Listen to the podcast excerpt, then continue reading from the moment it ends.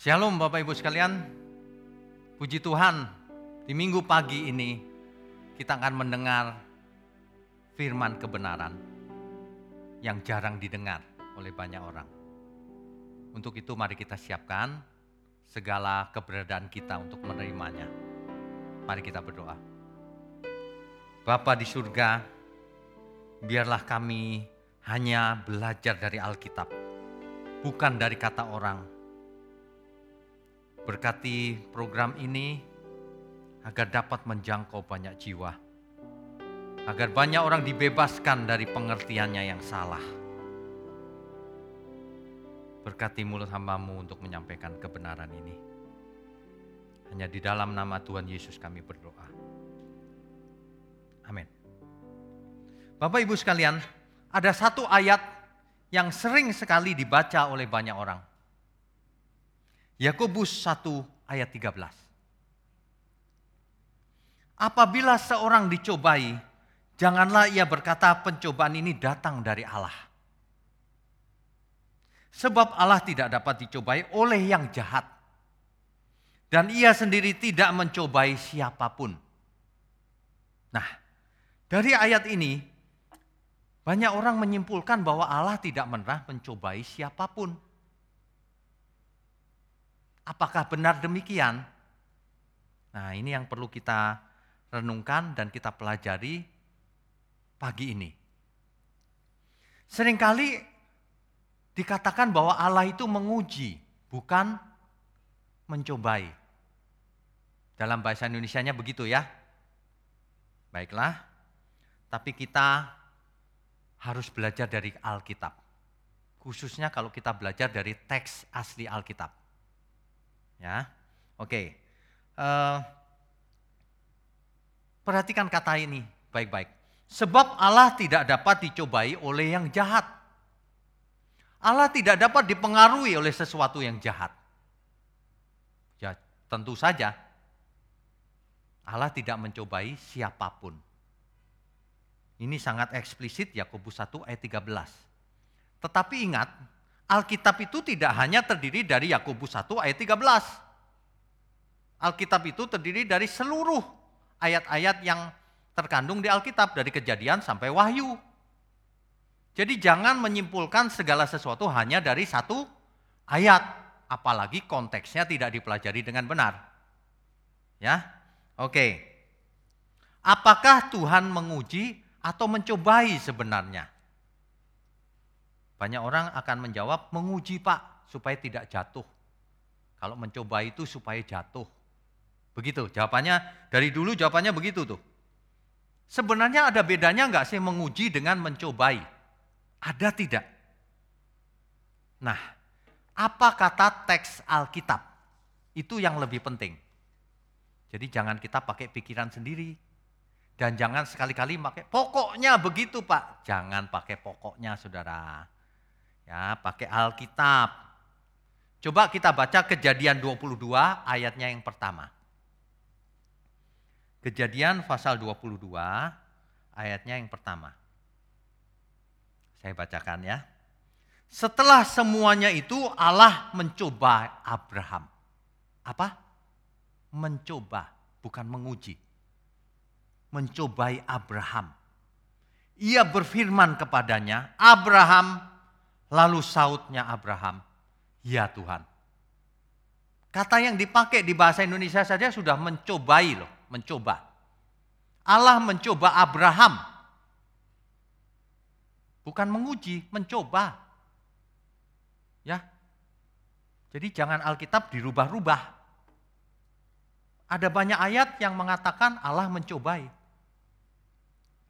Nanti kita bahas mengapa Yakobus mengatakan Allah tidak pernah mencobai. Sebab pengertian ini akan berdampak dalam hidup kita. Pengertian yang salah akan mengakibatkan hidup kita pun tidak bisa maju. Iman kita tidak bisa sempurna. Sebab salah mengerti. Ya. Oke. Jadi yang dipakai dalam kata ini kejadian 1 eh kejadian 22 ayat 1 mencoba Abraham. Allah mencobai Abraham. Kata mencoba di sini dalam teks asli Alkitab Ibrani dipakai kata nisah. Nisah. Nisah ini artinya try, mencoba, tes, ngetes saudara. Attempt, mencoba. Train, melatih, menguji, bisa juga. Tapi ingat, artinya juga try atau tes. Atau attempt, atau examine, mencoba, menguji, mencoba. Ya. Jadi dalam teks ini Allah ingin menguji Abraham, mencobai Abraham. Ya. Apa itu? Nisah itu artinya apa? Suatu proses untuk memverifikasi apakah sesuatu itu benar atau salah. Taat atau tidak taat. Cinta atau tidak cinta. Dites, diverifikasi. Itulah ujian. Itulah mencobai. Itulah pencobaan. Enggak pak, pencobaan beda dengan ujian. Ngotot terus. Baiklah, kita belum selesai soalnya ya, dengarkan terus ya. Untuk apa dicobai? Untuk apa diuji? Untuk mengukur kualitas. Kualitas Abraham, ketaatan Abraham terhadap Allah. Nurut nggak kalau diminta Ishak? Dites. Semua yang ada di dunia ini diuji, dites, dicobai. Tuhan Yesus saja dicobai supaya jatuh, tapi Tuhan tidak jatuh. Banyak orang mengatakan kalau kata-kata mencoba itu supaya jatuh, Pak. Tapi Tuhan Yesus tidak jatuh. Ya, mencobai dan ujian itu apa? Ada bedanya enggak sih sebenarnya? Di Alkitab dipakai kata mencobai, Allah mencobai Abraham. Ya, jika kita perhatikan sejak Adam dan Hawa di Eden, mereka juga mengalami proses ini. Meskipun tidak secara eksplisit ditulis, Allah mencobai Abraham. Coba Bapak Ibu pikir baik-baik ya. Abraham sedang jalan-jalan di Eden gitu kan. Tapi Abraham diberitahu oleh Allah, semua buah ini boleh kamu makan. Tapi yang satu itu, yang di tengah itu tidak boleh kamu makan. Di tengah taman, sengaja oleh Allah diberi di, di diadakan di tengah taman.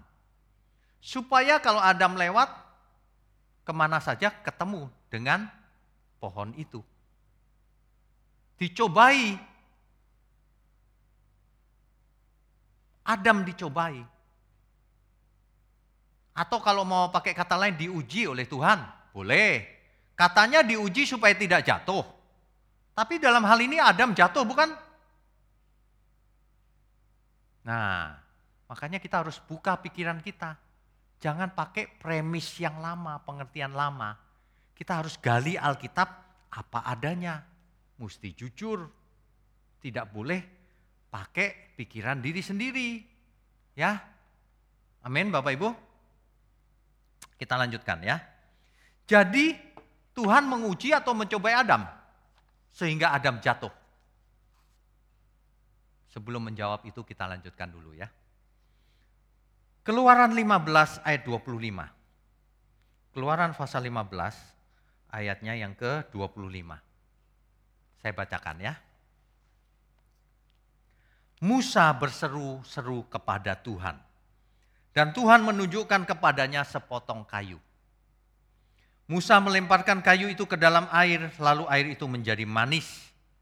Di sanalah diberikan Tuhan ketetapan-ketetapan dan peraturan-peraturan kepada mereka. Dan di sanalah Tuhan mencoba mereka. Dipakai kata mencoba lagi. Ya. Dalam Keluaran 20 ayat 20 ini. Ternyata dalam teks asli Alkitab dipakai kata Ibrani yang sama dengan tadi. Nisa. Mencoba, menguji, tes, meneliti, mengukur, kesetiaan seseorang. Sama saja semuanya. Hanya istilah. Kalau dalam teks asli tidak ada bedanya. Mau menguji, mau me, mencoba, tidak ada tidak ada bedanya dalam teks aslinya.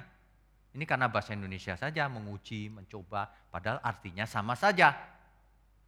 Buktinya dalam perjanjian lama Allah mencobai Abraham. Allah mencobai bangsa Israel. Apakah taat atau tidak? Ya. Nah, coba kita baca yang lengkap tapi ada sesuatu yang menarik di sini.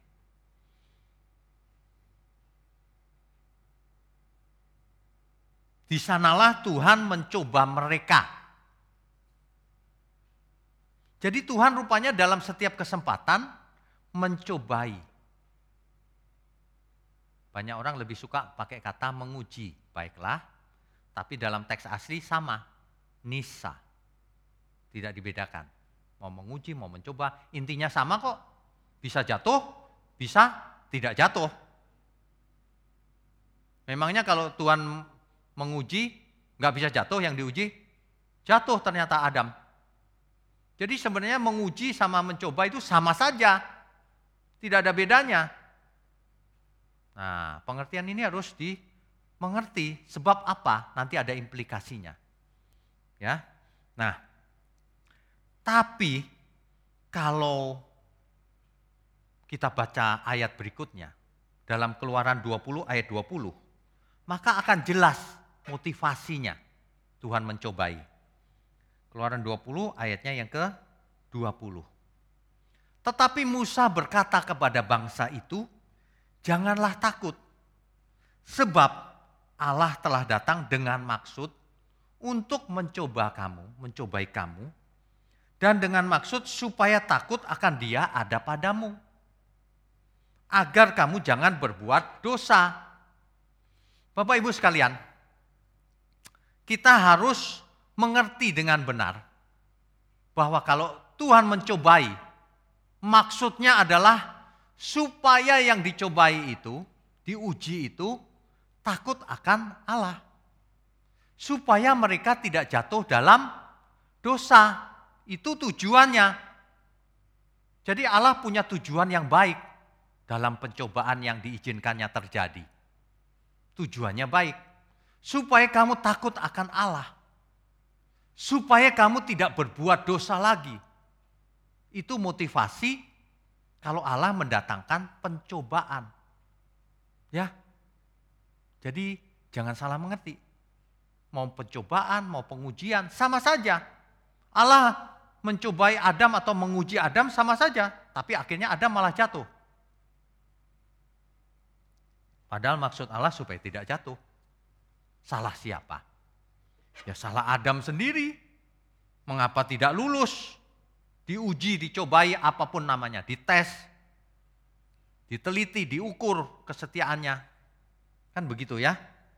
Nah, jadi dalam hal keluarkan keluaran 20 ayat 20 tadi, Allah ingin menguji kesetiaan Israel. Apakah mereka taat atau tidak taat. Ya. Kita baca lagi kejadian 42 ayat 16. Kejadian ayat 4, eh, pasal 42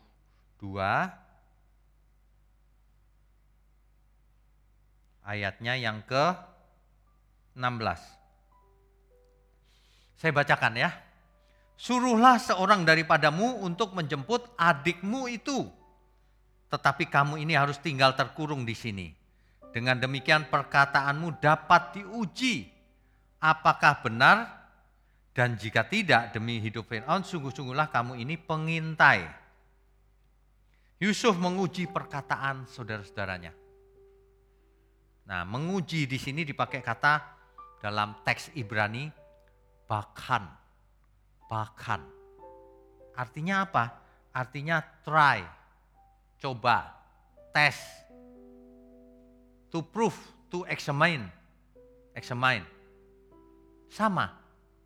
Bahkan teks kata apa pun yang dipakai, maksudnya sama konteksnya. Nisah, bahkan sama saja. Intinya untuk mengetahui benar tidak sih itu. Kamu benar-benar mengasihi aku tidak sih? Kamu taat tidak sih? kamu itu benar atau palsu sebenarnya? Ini dia arti dari nisa atau bahkan atau tes atau eksamin atau try atau mencobai atau menguji sama saja semuanya. Dalam teks asli akan lebih mudah dimengerti bahwa tidak dibedakan. Ya.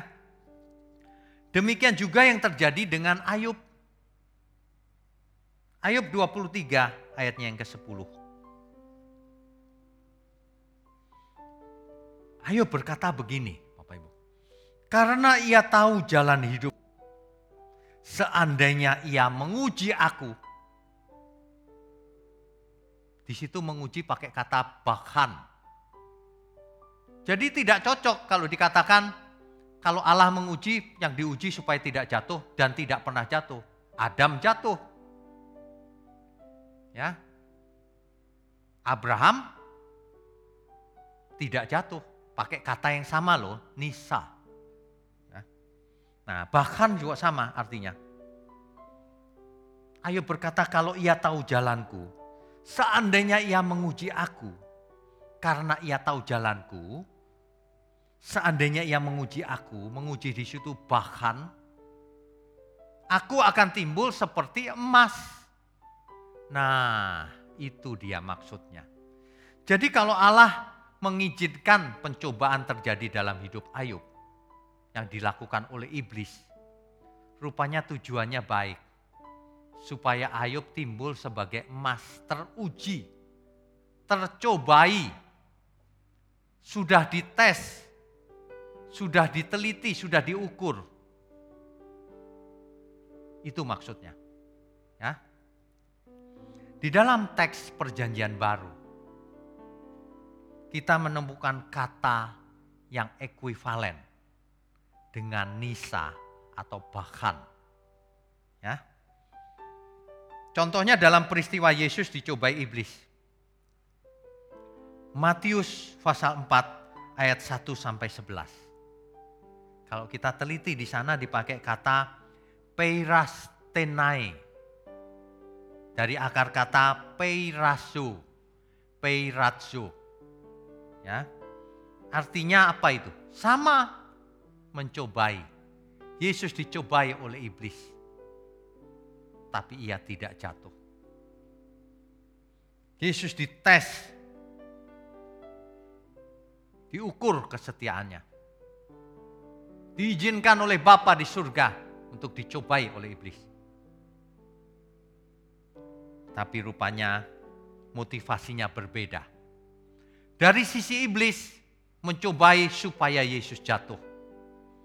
Tapi dari sisi Bapa di surga mencobai maksudnya untuk membuktikan ketaatannya. Beda motivasi. Jadi kata mencobai atau menguji sama saja tidak penting. Yang penting adalah motivasinya apa di balik kejadian itu.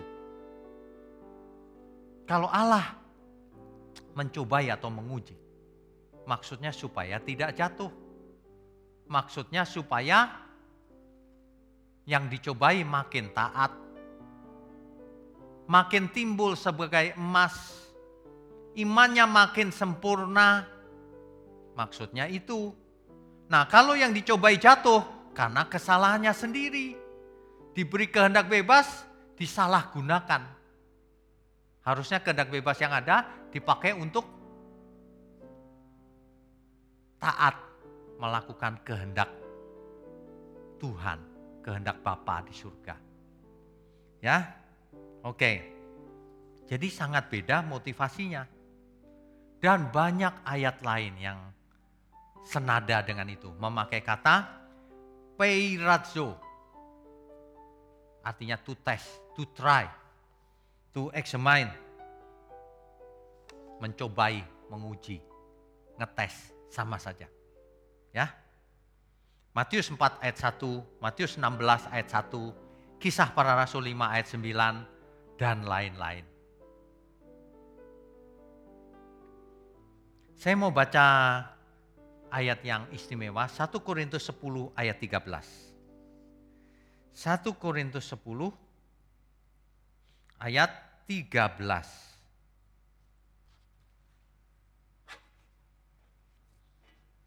Saya bacakan ya. Pencobaan-pencobaan yang kamu alami ialah pencobaan-pencobaan biasa yang tidak melebihi kekuatan manusia. Sebab Allah setia dan karena itu ia tidak akan membiarkan kamu dicobai melampaui kekuatanmu. Coba perhatikan ayat itu. Ia tidak akan membiarkan kamu dicobai melampaui kekuatanmu. Tapi ia membolehkan pencobaan atas kamu, tapi di bawah kekuatanmu. Artinya kita semua harus menang dalam pencobaan yang diizinkan oleh Tuhan itu. Tuhan mendatangkan pencobaan bagi siapa pun sejak di Eden, bahkan sejak dari surga. Makhluk surgawi ternyata tidak lulus uji yang mau menyamai yang maha tinggi. Hidup ini sebenarnya pencobaan. Hidup ini sebenarnya adalah ujian bagi kita semua. Sama saja istilah apa pun. Kalau kita pakai bahasa Inggris, hidup ini adalah testing, examination, trial. Sama saja. Kitanya lulus atau tidak. Masalahnya itu bukan bukan masalah pada istilahnya. Istilahnya artinya sama saja apalagi kalau kita baca teks aslinya. Jadi pencobaan itu bisa diizinkan Tuhan. Contohnya, Adam, siapa lagi? Abraham dicobai. Ayub, Ayub dicobai. Seizin Tuhan bukan? Ya, itu diuji pak. Ya mau diuji, mau dicobai sama saja. Tadi sudah saya berikan contoh kan? Teks Alkitab memakai kata mencoba. Abraham, Ayub, dan lain-lain. Baca bahasa Indonesia, terjemahan bahasa Indonesia. Baca terjemahan bahasa Inggris. Ada nggak beda mencobai dan menguji? Nggak ada. To try. Trial. Exam, examination. Ya, sama saja. Mau pakai kata nisa dalam bahasa Ibrani atau bahkan atau dalam teks bahasa Yunani perjanjian baru dipakai kata peirazo. Sama saja artinya. Ya. Oke. Kembali ke Yakobus 1 ayat 13. Ini masalahnya di situ kan. Banyak orang ngotot pakai satu ayat untuk membuat kesimpulan. Padahal ayat-ayat yang lain, memakai kata pencoba, pencobaan, mencobai. Allah mencobai. Oke, kita luruskan. Yakobus 1 ayat 13. Konteks dari ayat ini berlaku untuk menekankan bahwa kejatuhan manusia karena keinginannya sendiri. Itu maksudnya, bukan Tuhan yang menjatuhkan manusia, manusia jatuh karena keinginannya sendiri. Tuhan tidak pernah menjatuhkan seseorang, tapi Tuhan mengadakan ujian, pencobaan, trial, test, apa pun namanya. Nah, jadi bagaimana dengan Yakobus 1 ayat 13 ini. Coba aja dibaca satu perikop, nanti tahu. Ayat itu menekankan supaya manusia, kejatuhan manusia itu bukan karena Tuhan. Kejatuhan manusia itu karena keinginannya sendiri. Jadi kalau kita lihat faktanya, Bapak Ibu sekalian, kebenaran itu sesuai dengan fakta bukan? Ya. Nah, faktanya di seluruh Alkitab Allah benar-benar menguji, mencobai, tes, verifikasi, mengukur kesetiaan seseorang apa pun namanya. Itu fakta. Coba dibaca Alkitab. Faktanya demikian. Makanya kalau baca Alkitab jangan satu ayat. Kok bertentangan Pak satu dengan yang lain? Tidak. Harus teliti, mengerti konteksnya Yakobus 1 ayat 13 kok mengatakan Allah tidak mencobai siapa pun, Pak. Tapi kalau di ayat yang lain kok Allah mencobai, Allah mencobai Abraham, Allah mencobai Ayub, Allah mencobai semua. Yang mana yang benar? Nah, Ini dia. Faktanya demikian. Allah mencobai, menguji, ngetes, verifikasi atau apa pun namanya ya. Nah, tapi sebagian ciptaannya yang diuji gagal juga. Meskipun pakai kata ujian bisa gagal juga. Mencobai bisa juga gagal, bisa juga lulus. Yesus buktinya dicobai lulus. Ya, oke. Jadi Allah memberi contoh atau teladan. Ia mengirim anaknya yang tunggal, Tuhan kita Yesus Kristus. Untuk dicobai oleh iblis. Sengaja loh itu. Allah sengaja mengadu Tuhan kita dan iblis. Allah sengaja mengadu Adam dan iblis. Adam terakhir dan iblis juga. Mencobai, menjatuhkan ke dalam pencobaan. Tapi ingat, tidak ada maksud jahat. Maksudnya supaya terverifikasi ketaatan suatu yang diuji, seseorang yang diuji atau pribadi yang diuji. Maksudnya itu, maksudnya baik, supaya timbul sebagai emas supaya takut akan Allah, supaya tidak berbuat dosa lagi. Itu sebenarnya Bapak Ibu. Ya. Nah, Yakobus 1 ayat 13. Ini yang berbeda dalam teks asli.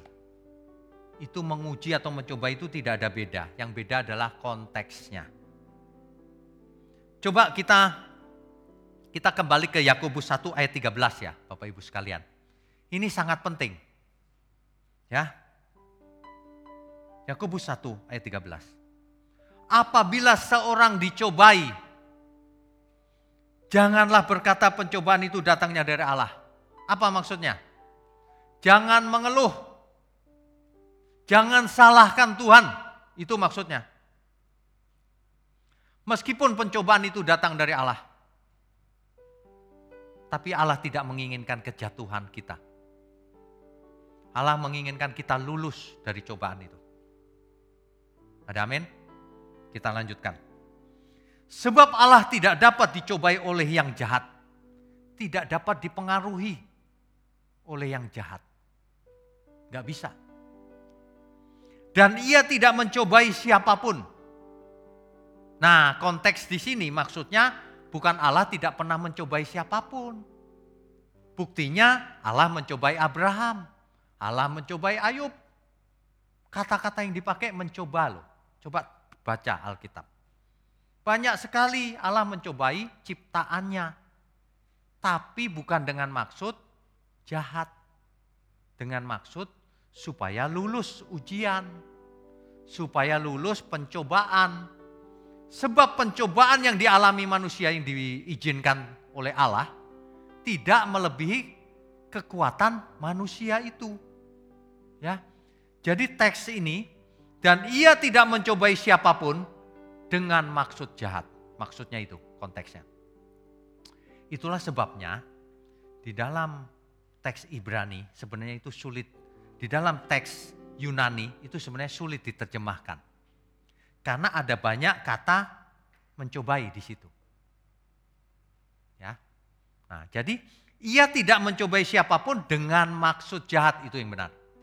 Itulah sebabnya dalam terjemahan bahasa Inggris ada yang menjelaskan demikian. Dalam komentari juga ada. Memang itu maksudnya. Allah tidak mencobai siapa pun, buktinya mencobai Abraham, Ayub, dan lain-lain. Banyak sekali. Jadi pengertian ayat ini, ia tidak mencobai siapa pun dengan maksud jahat. Itu maksudnya yang benar. Amin ya. Jadi hari ini kalau kita ada dalam banyak masalah, pencobaan, atau disebut ujian sama saja. Jangan khawatir. Sebab itu diizinkan Tuhan bukan dengan maksud jahat. Amin ya. Agar kita timbul sebagai emas untuk membuktikan cinta kita pada Tuhan. Penderitaan yang kita alami itu bukan apa-apa dibandingkan kemuliaan kekal yang ada di surga. Nah, dengan demikian Bapak Ibu sudah mengerti. Jadi segala maksud jahat datangnya tidak pernah dari Allah kita. Tidak pernah dari Tuhan. Kalau pencobaan itu diadakan atau ujian apa pun, agar kita menang. Itulah sebabnya di kitab Wahyu dikatakan, barang siapa menang. Barang siapa menang.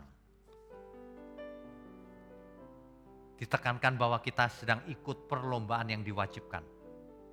Akan ada banyak penderitaan, akan ada banyak pencobaan yang kita alami. Memangnya iblis suka terhadap pekerjaan yang kita lakukan? Ia akan berusaha mencobai.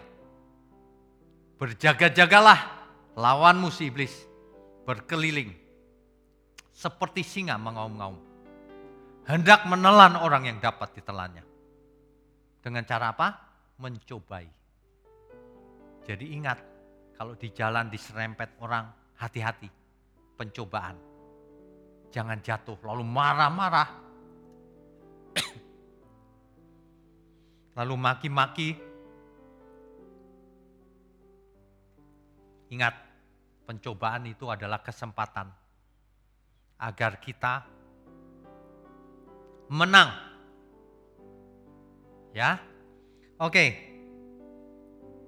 Dalam hal ini Allah dapat menggunakan berbagai keadaan.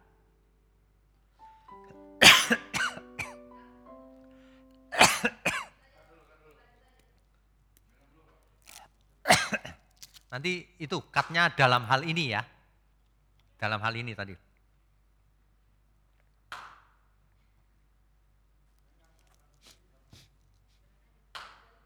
Terus saja nanti tinggal dikat.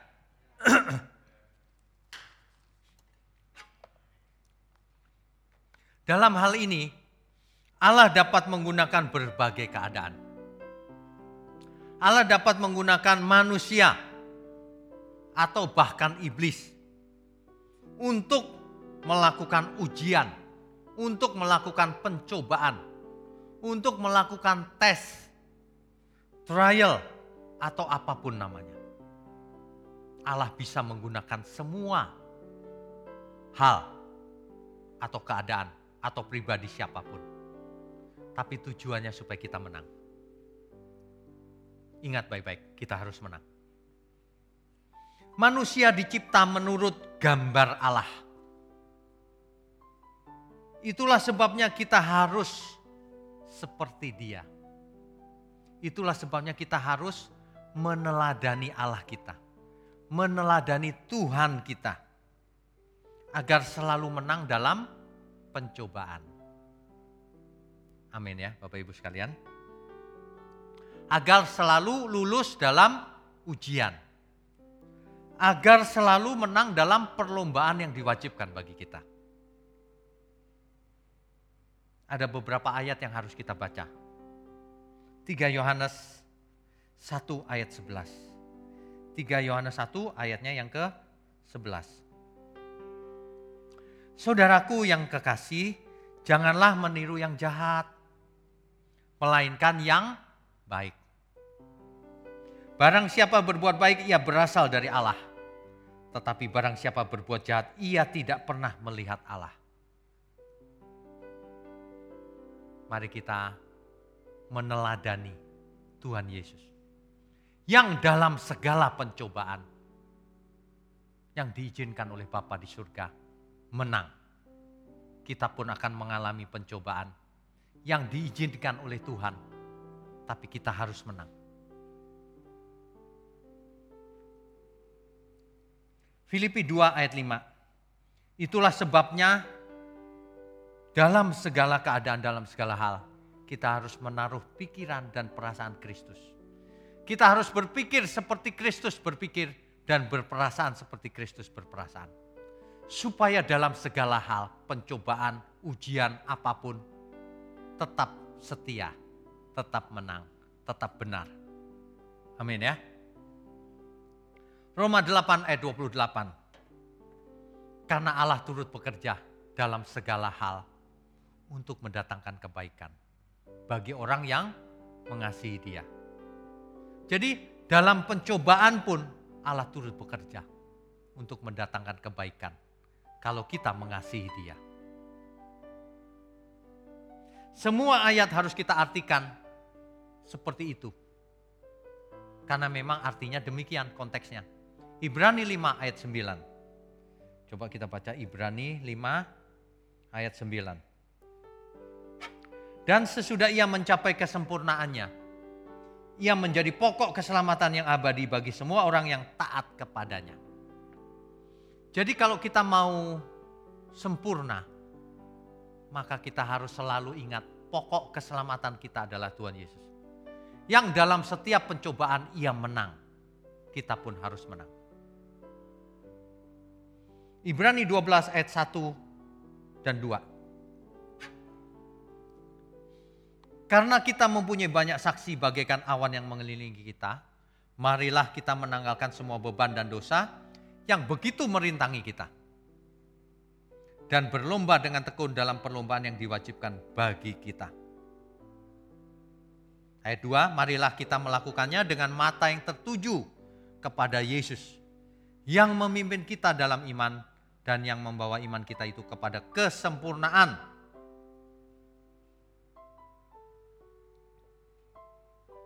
Bapak Ibu sekalian, hidup ini pilihannya cuma dua. Apakah kita menang dalam setiap pencobaan yang terjadi dalam hidup kita, yang diizinkan oleh Bapa di surga, sama seperti Bapa mencoba Abraham, mencoba Ayub, mencoba Yesus melalui iblis. Kita pun akan mengalami banyak pencobaan tapi kita harus menang. Orang yang mengalami ujian atau pencobaan itu, itu artinya dikasih oleh Tuhan supaya naik kelas. Orang yang hidupnya gampangan itu bukan anak Allah. Itu bukan anak Allah. Banyak hal kita tidak mengerti. Mengapa ini terjadi, mengapa begini, mengapa begitu. Mengapa orang yang kukasih pergi lebih dulu Tuhan, Engkau panggil. Mengapa aku mengalami masalah ekonomi? Mengapa aku mengalami masalah penyakit ini Tuhan? Mengapa pandemi ini ada di bumi? Pencobaan yang kau izinkan ini tentu bermaksud baik. Agar kita semua menang. Agar kita semua makin takut akan Dia, agar kita semua tidak berbuat dosa lagi. Bumi semakin jahat, banyak orang semakin jahat. Meskipun kita tidak mengerti, meskipun sering kita tidak mengerti, namun kita harus tetap percaya, sebab semuanya itu sempurna. Sebab Tuhan menginginkan kita makin sempurna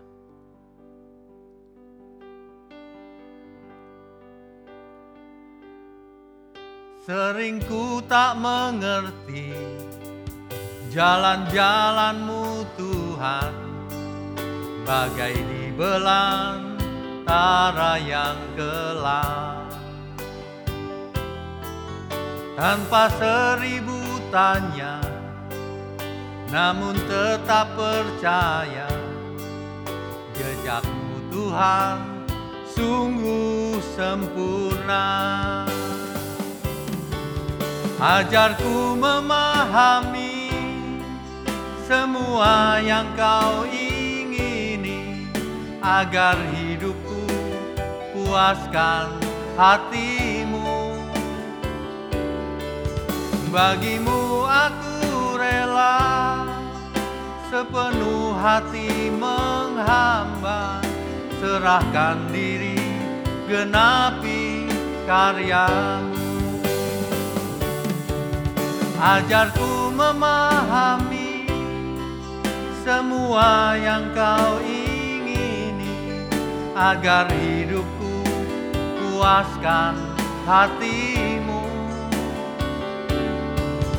Bagimu aku rela sepenuh hati menghamba serahkan diri genapi karyamu.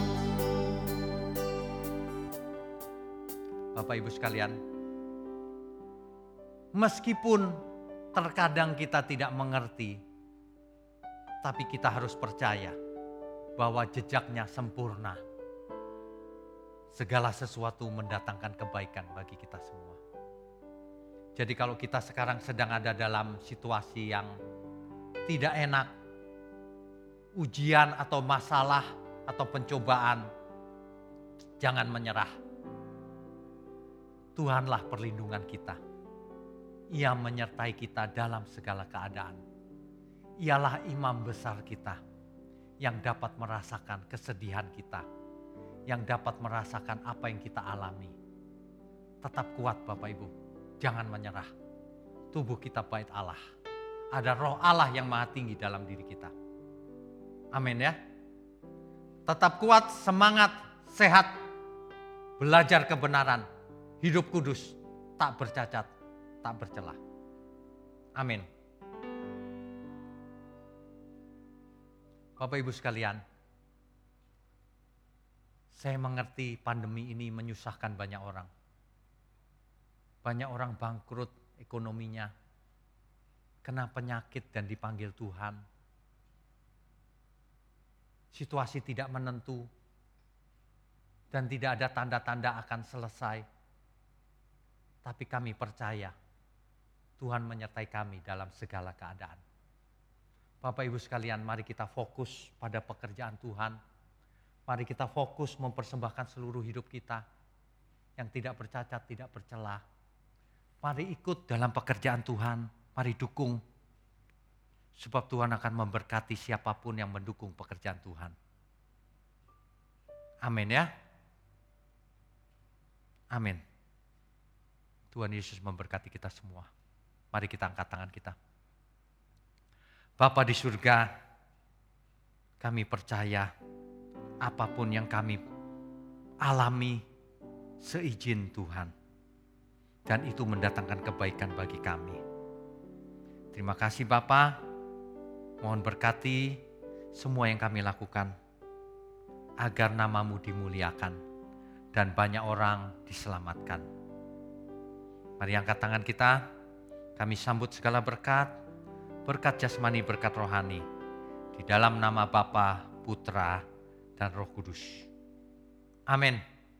Tuhan Yesus memberkati.